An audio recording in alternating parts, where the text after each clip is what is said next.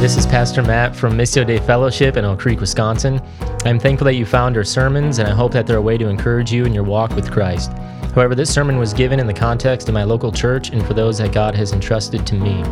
If you are in our area, I want to encourage you to come on a Sunday to worship with our body. And if you're not in this area, these sermons are a great tool for supplementing your walk with Christ, but no means a substitute for your local church. You need to submit yourself to a faithful Bible teaching church and shepherd in your area. Well, if you would grab your Bibles and turn with me to the Gospel of Luke. That's the Gospel of Luke. As you know, we've been making our way through this Gospel section by section and at times even verse by verse. And so it took us a little while, but we finally made it out of chapter one, which is the longest chapter in the New Testament. And so that, of course, brought us here last time to the beginning of chapter two, which, as you know, is essentially the Christmas story. And so it's been a little bit like Christmas in February here, at least for me, as I've spent the past couple of weeks just sort of reflecting on this passage and, and spending my time in it in an effort to attempt to open it up before you as, as faithfully as I can. Uh, but having said that, it's also been somewhat of a refreshing time for me because I've been able to study it apart from the regular clutter that sort of comes with Christmas in December. And so, as you're probably aware, this is a portion of the Bible that's talked about really only during the Christmas season. And so, I am intimately aware of how much power is lost as this section has essentially become just sort of this sentimentalized story of, of the biblical narrative. And so, I do hope to disabuse you of some of that. I do hope that I was able to put some of this in perspective, a little bit, a little bit different perspective for you last time, even as we were just working through the first seven verses of chapter 2. And so before we begin this morning and finish up this section, which is verses 8 through 28, I'm just going to go ahead and read it by way of introduction for us, and then we'll take it from there. So that's Luke chapter 2, and we'll be in verses 8 through 20.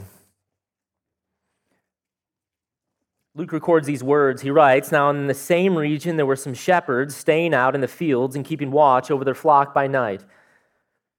And an angel of the Lord suddenly stood before them, and the glory of the Lord shone around them, and they were terribly frightened.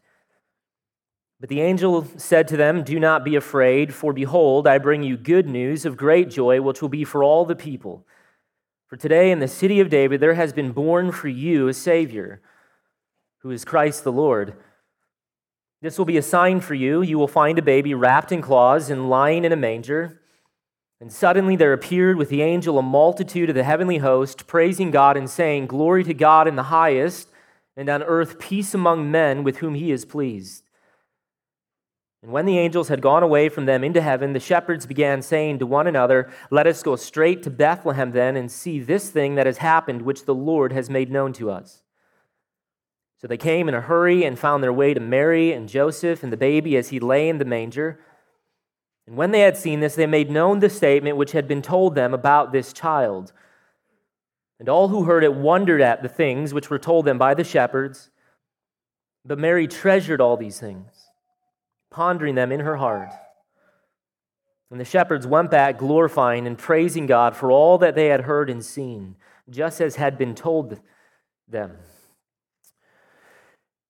Well, I don't have the time to uh, review for you everything that we looked at last time, but remember that the section here is essentially themed out with uh, this idea of weakness.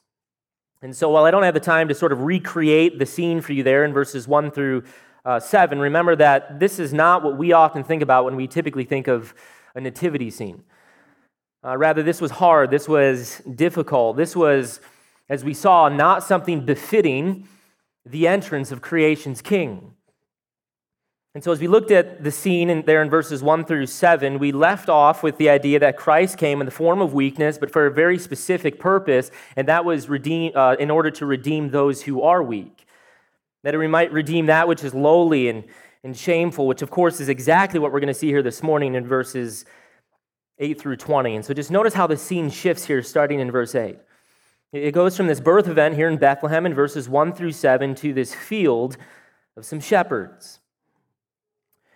Now, these were likely some hired shepherds who were, as it says, simply keeping watch over some sheep. They were guarding them and protecting them, just doing what shepherds do. And so the text says that this field was noticed in the same region as the birthplace, so it would have only been about two or three miles away at most.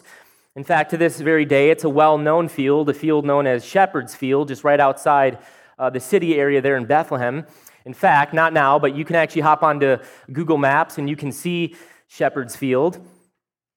And so they're just out there here in the middle of the night minding their own business. And so you just have to picture this. They're minding their own business. It was probably quiet, probably somewhat peaceful. Maybe you hear the noises and the movements of some sheep. And then out of nowhere, in the midst of the darkness, remember, it's not like they had streetlights or flashlights or something like that, but in the midst of the darkness, heaven itself here is described as literally splitting open and with this blazing light. And then in the midst of the darkness, notice there is this mighty figure. There's the presence of an incredibly mighty figure. Now, what you have to understand about this, and I talked about this a little bit back in verses 11 and 12 of chapter 1 with Zacharias as he's standing there in the middle of the temple. But what you have to understand is that angels are just never described as these sort of chubby little babies who float around on the clouds and pluck on their harps. Okay, rather, all throughout the scriptures are described as never anything less than awesome creatures. In fact, these are military figures. These possess, these possess enormous glory. They, they are a being who project majesty. And so we're going to see that they never fail to show up and incite terror. They always instill fear, they always instill anxiety. In fact, they're beings whose sole purpose and sole responsibility, more often than not, is to either wage war, or in the case of uh, in the case of Gabriel, it's to make a divine declaration from on high as he literally functions as God's very own mouthpiece. And so, what you have to understand and what you have to know is that it's never a good thing for somebody when an angel shows up. And so, true to every other appearance of an angel in the scriptures, the text says here at the end of verse 9, notice, and the shepherds were terribly frightened. And that's probably still an understatement. Literally, he uses the term here megaphobeo, megaphobia. And so, just in contrast to the weakness of what's going on in verses 1 through 7, this is a dramatic scene. Uh, this is a dramatic scene, and it's very sudden. This is a blinding reality. And so, you just have to imagine this. I mean, they're minding their own business, they're just going about the night, they're just doing what they've done perhaps for every other night. And then heaven opens. Heaven opens, but then look at what happens then in verse 10. Just seeing that there's fear and terror among these, I guess at this point, what you can only describe as quaking shepherds who have really no ability to defend or even run. Really, all they can do is probably just bow and hope for the best.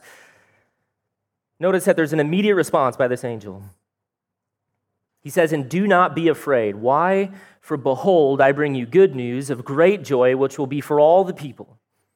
For today, that is this very day, in the city of David, there has been born for you a Savior, a Savior who is Christ, that is the prophesied Messiah of old, the one for whom all of Israel has been waiting. The Messiah or the Christ, who is also Lord or Yahweh himself, the very God of the covenant, the very God of the Old Testament.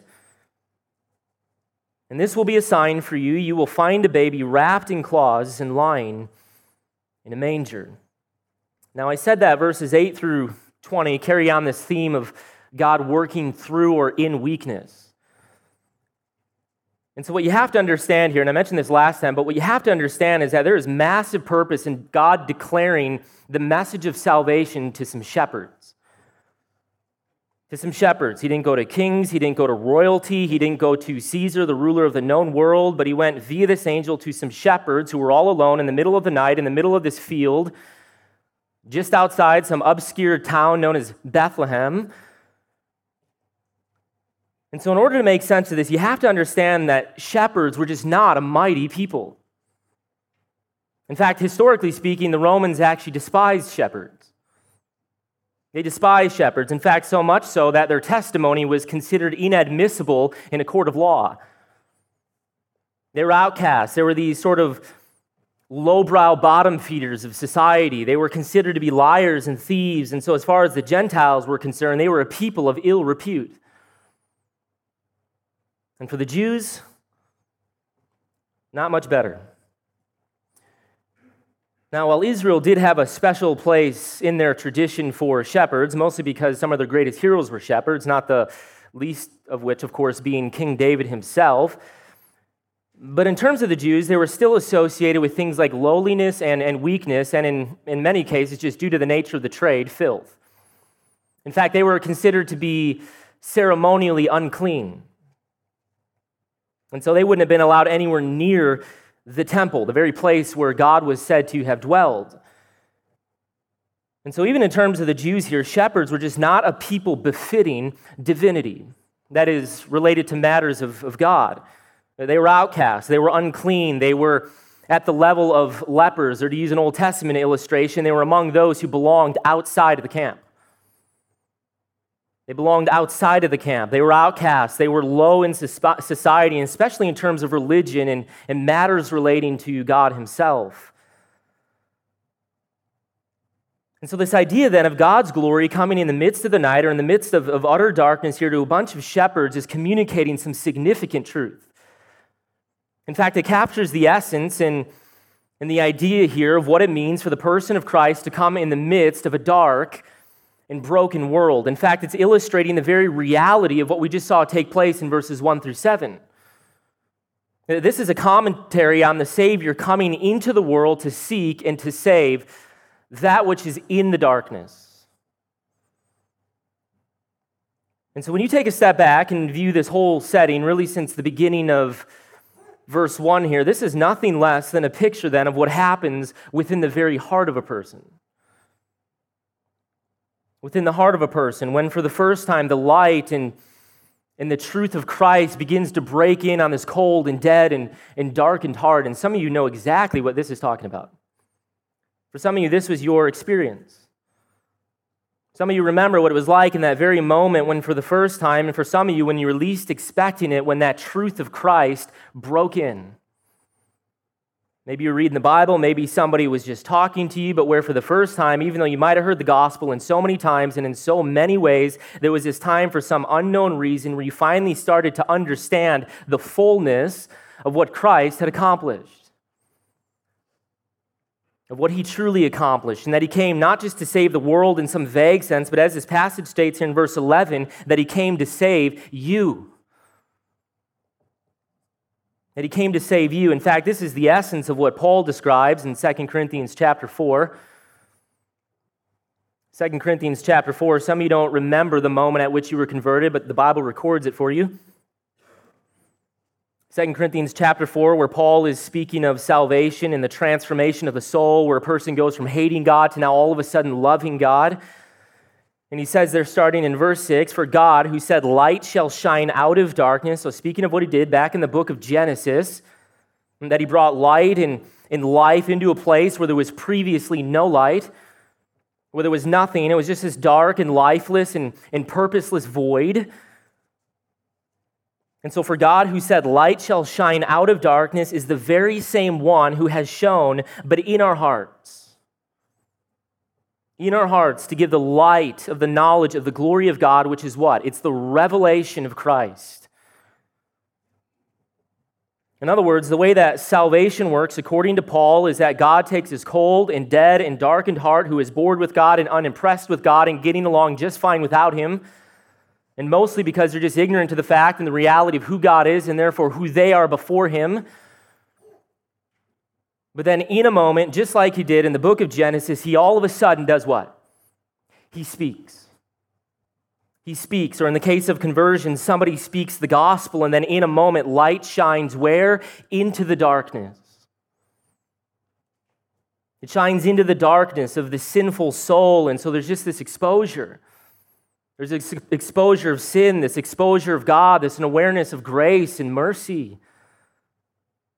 And so there's this paradigm shift. There, there's this altering of, of your entire reality. You don't quite know which has happened. You're kind of like the blind man who's questioned after Jesus makes him see. He didn't really know what had happened, but he did say that one thing I do know is that I once was blind, but now I see. It was only dark, but now there's, there's light. It's fuzzy. Things don't quite make sense. They're figuring things out. There's still understanding that has to come. But one thing you do know is that Christ is a great Savior. It once was dark, but now you see. And so at the beginning of the gospel here, Luke records this incredible event that illustrates the very reality of what happens, but within the soul of a person. Within the soul of a person, that when salvation comes and Christ is revealed, there's an exposure, there's a re- uh, revealing, there's, there's a revelation into the darkness. And so, as verse 11, he comes, but for you. He comes for you. And so, light of that, look at what happens then in verse 13. The angel makes the announcement, but then notice all of heaven erupts. Quite literally, as one man said, paradise opens. And then notice, standing behind the angel is this heavenly host, literally this angelic army, which appears with a kind of military presence that's beyond anything you or I have ever seen. But notice, instead of wielding swords and fire and declaring decrees of judgment, which is what angels do, they're in the form here of a choir and so, at the declaration of good news, which again is what the term gospel means, but at the declaration of good news that a Savior's come into the world, they can't help but to explode in song. They explode in song, and you have to understand that this is a class of creature who've been waiting since the fall of man in, in Genesis chapter 3, which is what Matt's going to preach about here pretty soon, but they've been waiting since Genesis 3 to see the fulfillment of an incredible promise. And so even these angels themselves, as it says in 1 Peter chapter 1, they had no idea all throughout the history of the world until this very moment of what that promise in Genesis 3:15 would look like. And so Peter states that they longed and that they searched and that they made inquiry, even as new revelation would come about through these prophets of the Old Testament who were speaking and indicating of the person of Christ. And so, after centuries of waiting and wondering, it's come. The moment arrived, the fulfillment of all that God said that He would do was here. And so these angels can't help but to praise the fact that their God, that is their maker and sustainer, is truly a God who is faithful. He is faithful. He is faithful. And so look at what they declare in the form of this song, verse 14. They sing Gloria in excelsis Deo, glory to God in the highest. And on earth, peace among men with whom he is pleased. Now, now you can't miss the irony of this song. You have here the fiercest army, which is what is meant by the term host. It's, it's this divine army, it's this angelic order of, of divine warriors, if you will. That's what the term host means all throughout the Old Testament. And so they show up with this military presence. But notice they're displayed in all of their divine and imperial majesty. And so instead of blowing a horn of war or judgment like we see in the book of Revelation, notice they're singing a chorus in which they're declaring peace. They're declaring peace. And so the language of the song has been often confused, mostly because of the King James Version, which states something like, in peace on earth and goodwill toward men. But a better translation would be like what we have here in the New American Standard, quite literally, it should be rendered in peace on earth among men of, of good pleasure. In other words, this is a statement of divine judgment, which is what angels do. It's a declaration of judgment, but notice a judgment which lands in the shepherd's favor. In other words, this isn't a statement of just some kind of general peace or or general happiness and that God's just now somehow provided a better, more pleasant life for the world, kind of the sentimentality really of what Christmas is, but rather this is a statement of divine justification. In fact, it could be translated as this and peace on earth among men with whom God finds pleasure. And so, this is a statement really of divine election. This is divine election. In fact, what you have to understand here is that these shepherds did literally nothing. They did nothing. Notice, they're simply minding their own business. They're doing the deeds of just ordinary life, which in theme here is deeds in the darkness. They're just going about their business, going about their life quite content, quite undisturbed, doing their work, feeding their families, just doing what humans do. And then God shows up. And then God shows up. Notice there's nothing that these shepherds did to provoke this. They weren't looking, they weren't waiting. They, they were just doing a night like any other night. And so, what's unique about the way that God always works, especially when it comes to the nature of salvation, is that He always comes to those who are sitting in absolute darkness. in absolute darkness, which is every single person, by the way, in their natural state. And yet, notice, he doesn't come to every single person. In fact, this is a commentary on the way that God works. Notice he didn't come to Caesar, he didn't come to Quirinius, he didn't come to some other shepherds in some other field. He doesn't even appear to the, the Jews in general. And yet, notice, he still comes to those who aren't looking for him. They're not seeking him, they're not wondering what they need to do to get right with him. You think these shepherds are thinking anything about God or salvation before this moment? Instead, true to God, he just shows up. He just shows up in the most profound of ways and breaks into the darkness. And so he breaks in and notice he declares peace, not among people or nations, but in the first place, peace between God himself, the very God of heaven, and unworthy sinners. Low class people, people not worthy, people who even the religious elite wouldn't let anywhere near the temple. This is sovereignty, this is divine election. This is God showing up to whomever He wills and however He wills, and notice, without permission, without provocation. These are shepherds who did literally nothing. They weren't better, they weren't a worthy choice. They weren't doing something more pleasing to God that they should somehow garner a visit. Rather, this is God doing what he does from the center of his will, from the center of his pleasure. And so, just being the gracious God that he is, he comes down and reveals truth.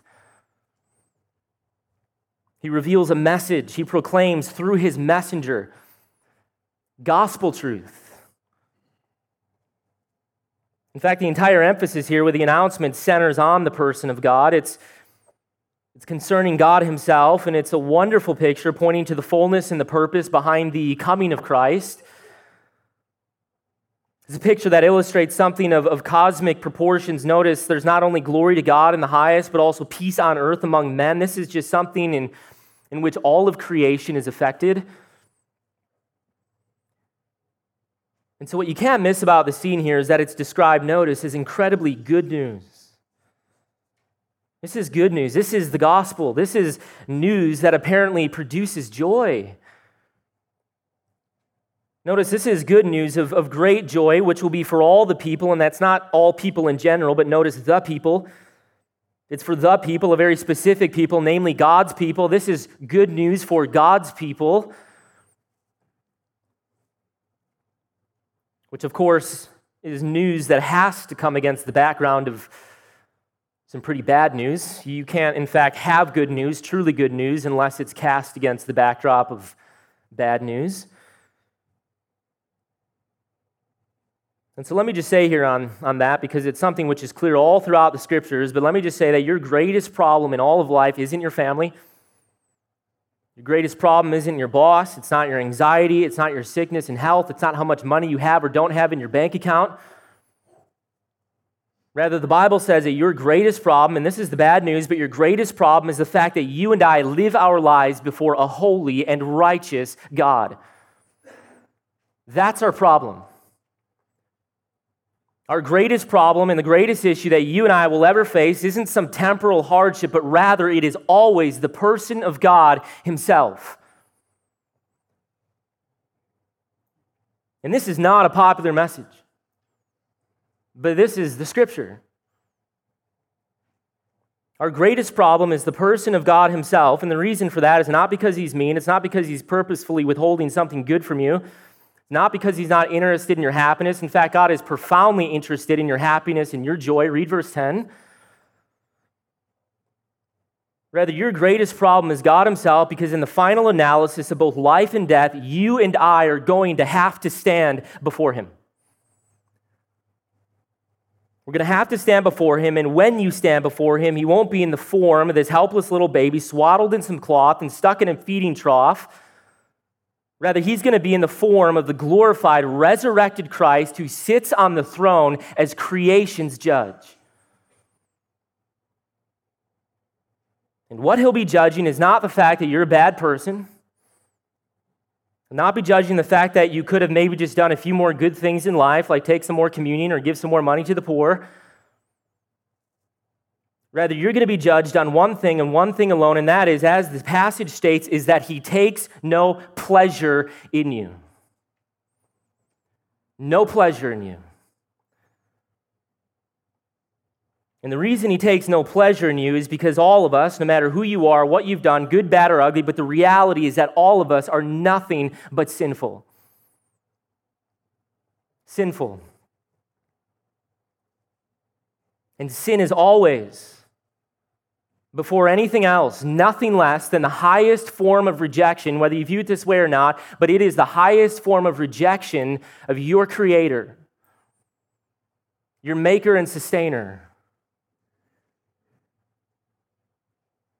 And so the Bible says that all of us are going to stand before him where he will sit as judge, and you and I are going to stand before him as the ones being judged. And it'll be in that moment in which he'll look at all of us and declare each and every person wicked, sinful, and guilty wicked, sinful, and guilty, and none of us, doesn't matter who you are, what you have, or quite frankly, even what we feel about the situation, but none of us are going to have any kind of excuse or explanation that'll make any part of that divine decree void. We are guilty. We are sinners.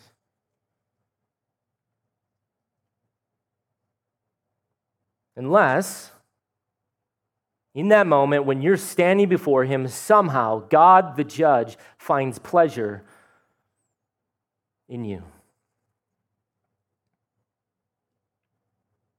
And so, what you have to understand about this passage is that there is such a tight connection between God's pleasure for a person and the sending of His Son. In fact, without His Son, there is no pleasure. In fact, you can see this just one chapter later in chapter 3 and verse 22, where right after Jesus' baptism, he comes up out of the water, and the text says that there is this voice that comes down from heaven and declares over his son, This is my beloved son, with whom I am well, what? Pleased. Well pleased. And so, the message of the Bible and what makes this incredibly good news is that this whole thing has got nothing to do with what you're able to do for God, which is what makes things like the Catholic faith so insidious. It's what makes every system of religion so wicked. And why? Because every single one of them is a system of works, a system of good works in which you have to try to please God and, and earn grace and keep his favor. And so, what makes the gospel of Christ truly good news is that everything that it contains has everything to do with what God has done for you. In fact, that's the very meaning of grace. It's that which you don't deserve, and indeed that which you can't deserve. In fact, the moment in which you're able to work for which is what every other system of religion tells you that you need to do, but the moment that you're able to work for it, then by definition, it ceases to be grace. It's like they can't figure this out. And so, verse 11 there has been born for you a Savior a deliverer for you, for your benefit, for your good, for your eternal joy. The Savior has come for you. And so, just like these shepherds here, we're doing nothing for God in the dark of the night. It's actually a perfect picture, I think, of what it means to be human. Of what it means to just be a normal person, living your normal life, and perhaps ignorant or, or maybe just indifferent to the realities of God. And then, unbeknownst to you, God has done something. He's done something and He's done it for you. You didn't earn it, you don't deserve it. There's nothing you can do to earn it, there's nothing you can do to deserve it. Rather, God, from His sovereign will and good pleasure, has decided to take pleasure for some reason in you. In you. So, how do you know if God's taking pleasure in you? How could you be certain that He will take pleasure in you? Simple.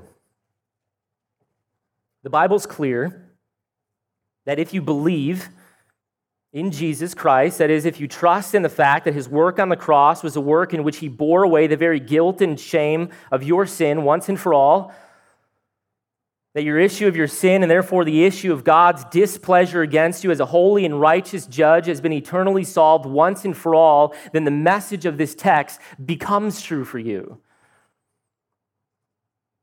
It becomes true. And how? Well, because this has everything to do with faith. With faith, it's not a system of works, it's not a system of doing the right things, it's not a system of trying to outweigh your sin with, with good things. Rather, all that God requires from the beginning to the end is faith. In fact, if you didn't know, the only reality that pleases God is faith. All throughout the Bible, from beginning to end, faith is what pleases God and makes a person righteous. Hebrews chapter 11. It requires faith, which is simply a word that means to trust, that you are trusting in the good news that a Savior has come. And so, right now, you are to trust a promise that in Jesus Christ, your sin has been dealt with. Your sin has been solved. There's nothing you can do to fix your reality of brokenness. You are to trust that a Savior has come and that He functions, as the text says, as your peace. And so, if you believe that and put your hope in that, then right now, all that God is declaring between you and Him is no longer judicial wrath, but only and forever judicial peace. He declares peace like these angels. And why? Because Christ is our peace. In fact, if you remember the original prophecy, which we looked at last time back in Micah chapter 5 and verse 5, it says there, talking of Christ, that He will be our peace. He is that offering on your behalf. He bore your guilt, He took your shame, He hung in the place of judgment and purchased your peace. And so, this is the good news. This is the gospel. This is the reason that angels sing. It's the reason that to this very hour in the heavenly places, right now, the angels sing nothing but glory to God in the highest. And why? Because He has made peace finally between you and Him. The wicked sinner and the holy God.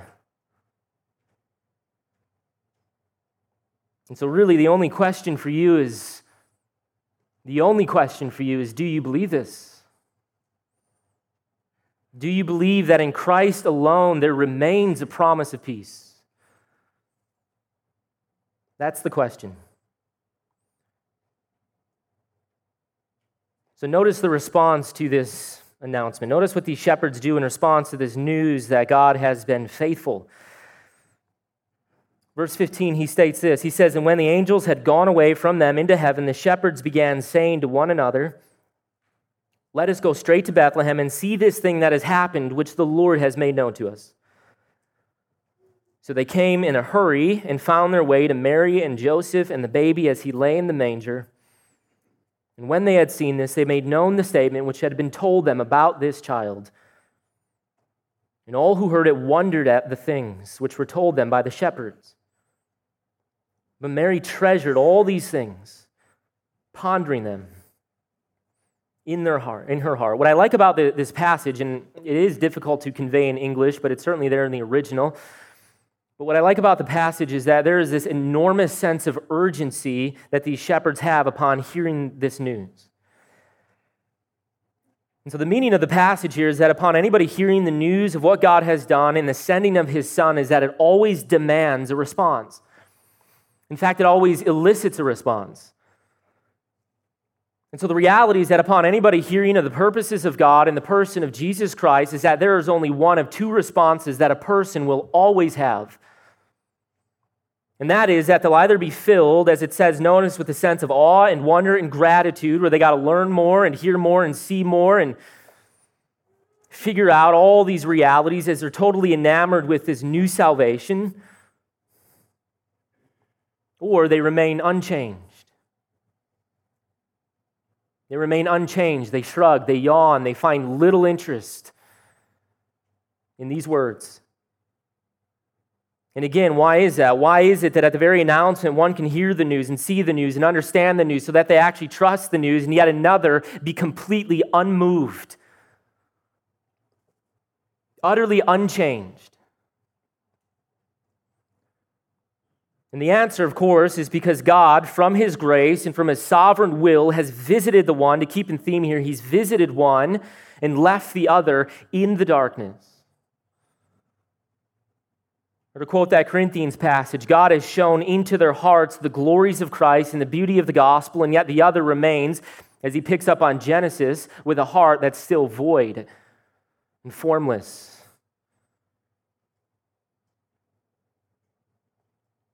And so, in light of that, just notice the language here of hurrying and, making known and wonderment. Uh, this just illustrates how a person who's come to understand the gospel for what it truly is, they're always going to be left with a sense of wonderment.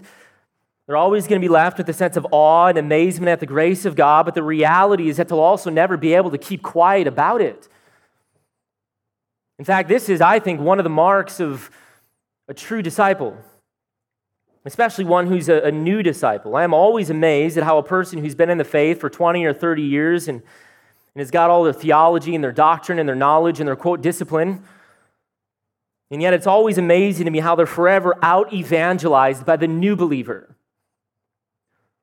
by the new believer. And why is that? Well, because it's the new and, and, fresh reality for them, and they're intimately aware of what they've just been saved from. And so they can't help but to just speak about these things with all their bad theology. And yet, people still get saved. In fact, this is one of the best telltale signs of a person who think, who's been, I think, truly changed, truly changed by the gospel.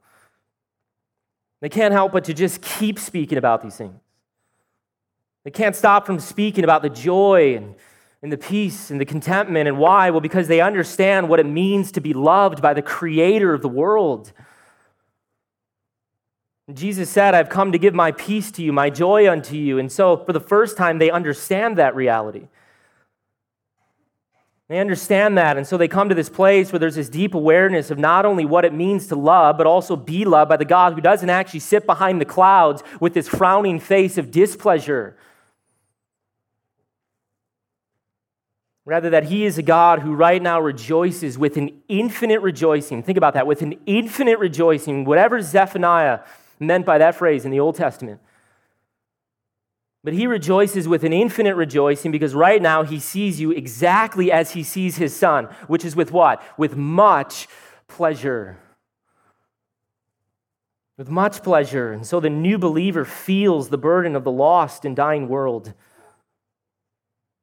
These are fresh realities for them.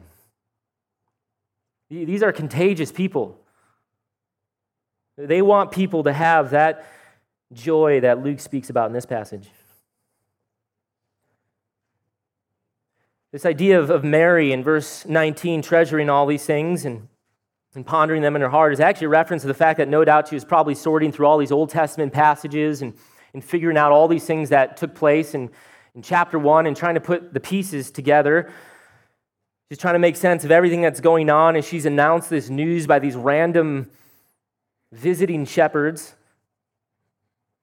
But what she's also doing, and it's exactly what Luke's trying to convey here through her response, is that this is the mark also of any true believer,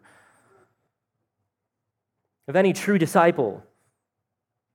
That the mark of anyone who God takes delight in is also a person just given at the announcement of what God has done through the sending of his son, is a person who's just given to treasuring this news.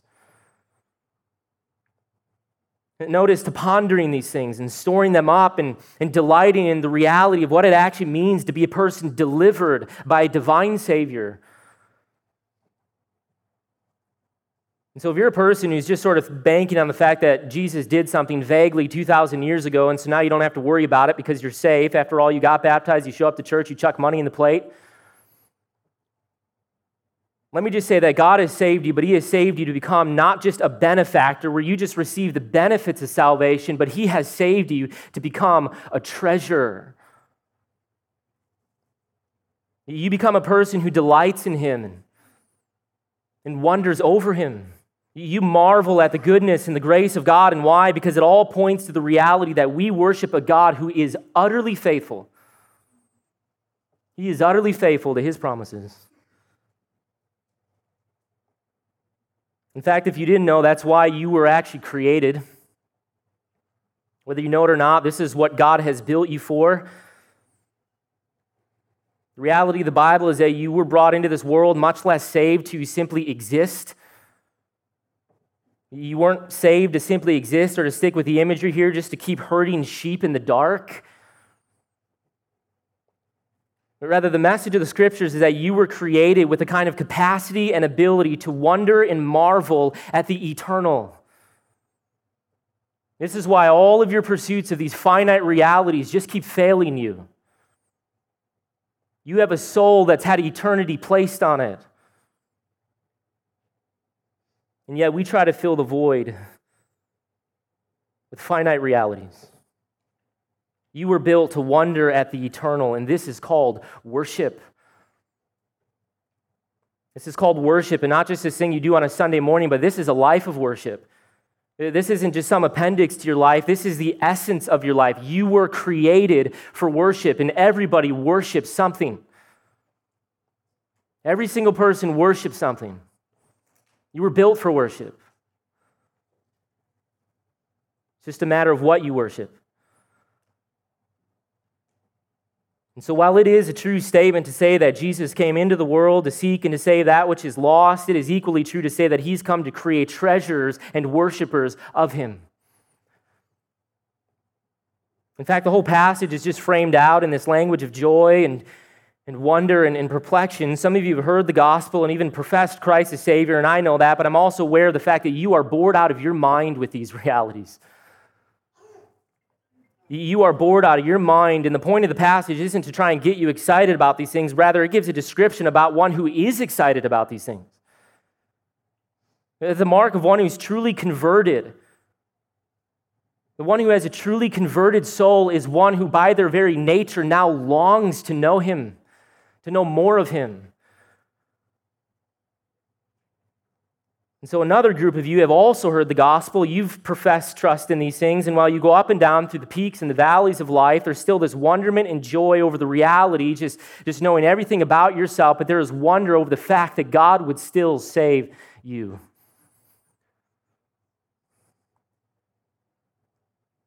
That God would save you, that God would reveal himself to you in the darkness of your own soul. In fact, this is the exact response of these shepherds. Notice verse 20.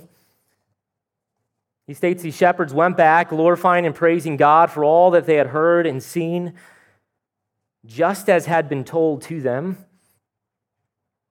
I would submit to you that the reason that you exist and the reason that you have breath in your lungs and the reason that your heart beats is so that you might be infinitely happy and, and infinitely joyful in the fact that you might know exactly who your God is. That you might know who your God is. Notice these shepherds went back. They, they went back to their field. Simply put, they had to go back to work. In other words, it's not like believing the gospel just somehow changes everyday life for you.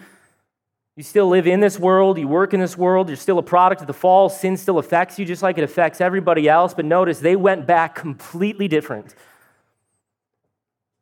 Completely different. And so the text says that they were glorifying and praising God. And so notice then what they were glorifying and praising Him for. It wasn't for their salvation, though that's implied. It wasn't because life was going to be free from hardship and, and misery. That's never a promise of the scriptures. It certainly wasn't because of some nominal thing like a promotion. This is not a gospel of health and wealth and prosperity. They would be shepherds the rest of their life. Rather, the text says that everything that they heard and seen noticed was exactly in accordance to what? What they had been told. to what they had been told. This is about a message. It's exactly as they had been told. What does that mean? Well, it means that the worship flowed from an understanding that this God, whoever he is, is a God who is utterly faithful to his word. He is trustworthy. His word is true. His message is sure. His gospel declaration is a fixed and unfailing reality. He is not, as Numbers chapter 23 states, a man that he should lie, nor the Son of Man that he should repent. Has he said, and will he not do? Or has he spoken, and will he not make good? And so you have to understand what's being implied here. I think one of the reasons for why some of you who have heard the gospel and have actually claimed to believe this gospel and yet still remain in a perpetual state of boredom is because at the end of the day, the reality is that you don't actually know him. You don't know him. Now, you might know something about him, but that is far and away different from actually knowing him. You have this kind of knowledge, whereas Paul states in 2 Timothy chapter 3, where you're always learning you are always learning, but for some reason are never able to come to a true knowledge. A true knowledge. A true knowledge where you have this form of godliness, at least in your mind, but you have a life which utterly lacks a true and transformed power.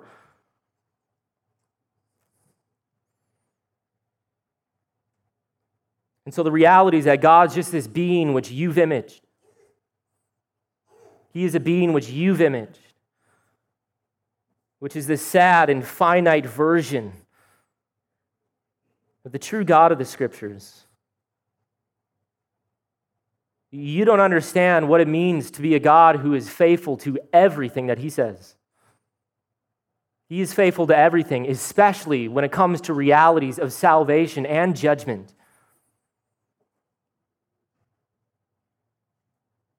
And so it's the person who responds to the faithfulness of God, a God who will even send his son to the slaughter to remain faithful. Think about that one.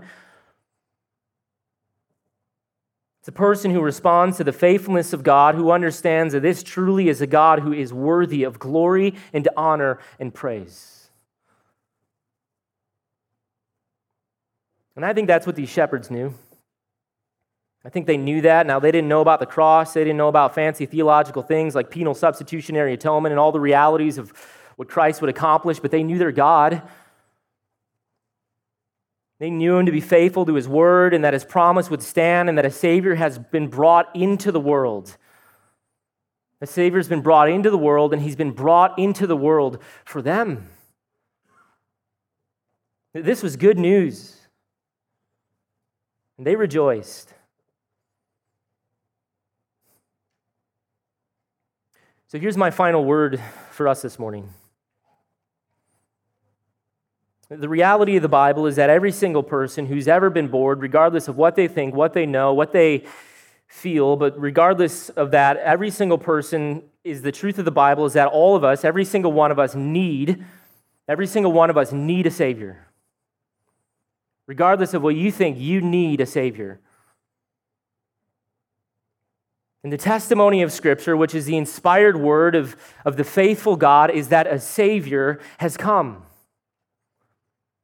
In fact, regardless of anything that I've said this morning, that's the only thing that you need to understand that a Savior has come into the world and that He has come for you. A Savior has come and He has lived a perfect life. He's lived a perfect life on your behalf. He's taken upon himself the penalty of your sin.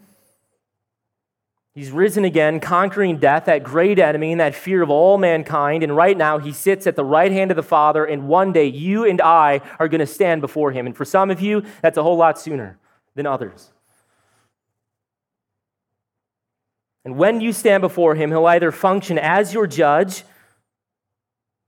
or he'll be the one who is prophesied from the ancient days of Israel. He'll function as your Christ and Messiah and mediator and Savior.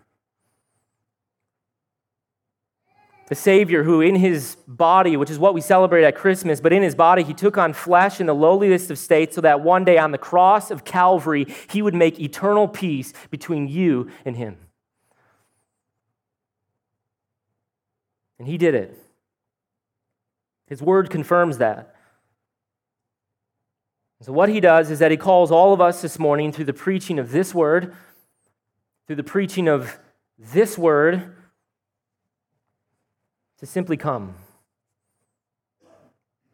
He calls you to come. He calls you to find rest for your soul. He calls you to learn for perhaps the first time in your entire life true and lasting contentment, true joy. And for the rest of your days, no longer have the thought or the burden that God is somehow angry with you, that He sits behind the clouds with a frowning face of displeasure that he is your enemy, but instead, with all the heavenly hosts for the rest of eternity, you praise him for the faithfulness of his word. That's why he saves you. That's why he's come. That's why he did all that we're going to see him do, Lord willing, as we work through this gospel. He has come to seek and to save that which was utterly lost. That which was utterly lost, but for the praise and the glory of the faithfulness of his name.